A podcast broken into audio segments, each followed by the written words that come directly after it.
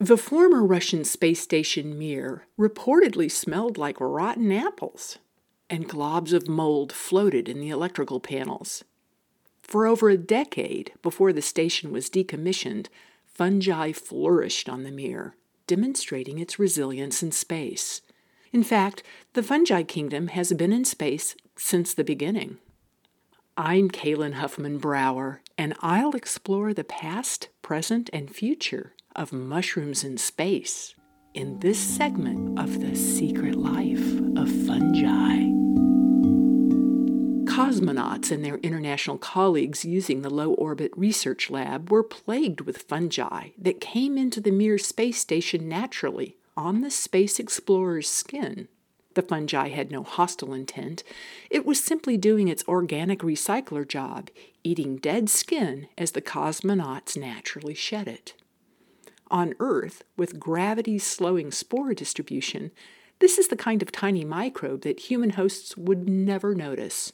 But over time, in the confines of the space station, a whole variety of dead skin decomposers started to etch into unlikely surfaces all over the Mir, even on the quartz glass of ferry viewports. The fungi spread out, networking with its mycelium, naturally seeking connection.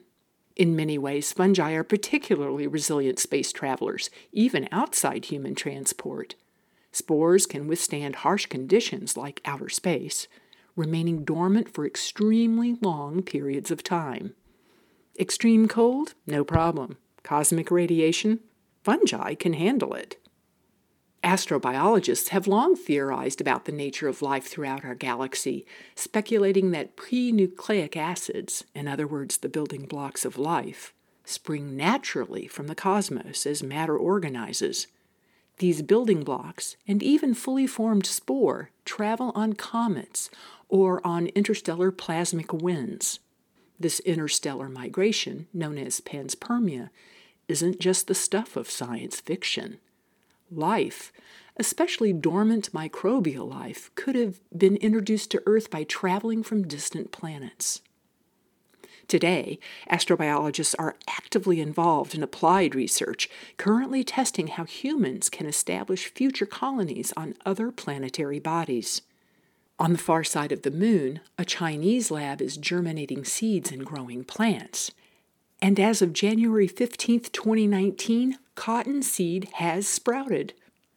The unmanned lab also holds fly eggs and yeast, a type of fungi, both of which will need oxygen to survive. The Chinese are testing the photosynthesis and oxygen generating capabilities of the plants germinated on the moon. At the same time, NASA has a rover on Mars and plans a human outpost on the red planet by the 2030s. NASA scientists are also evaluating the role of the fungi kingdom in space exploration. No doubt there will be room for mushrooms in space. Space travelers can grow mushrooms for nutrient rich food. For long term colonies, fungi will serve as essential soil builders for other food crops. Also, as cosmonauts learned on the space station Mir, fungi will travel with the colonists' microbiomes on their skin and in their guts.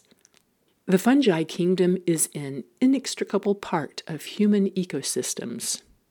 I'm Kaylin Huffman Brower with The Secret Life of Fungi, here for you on Eco Report.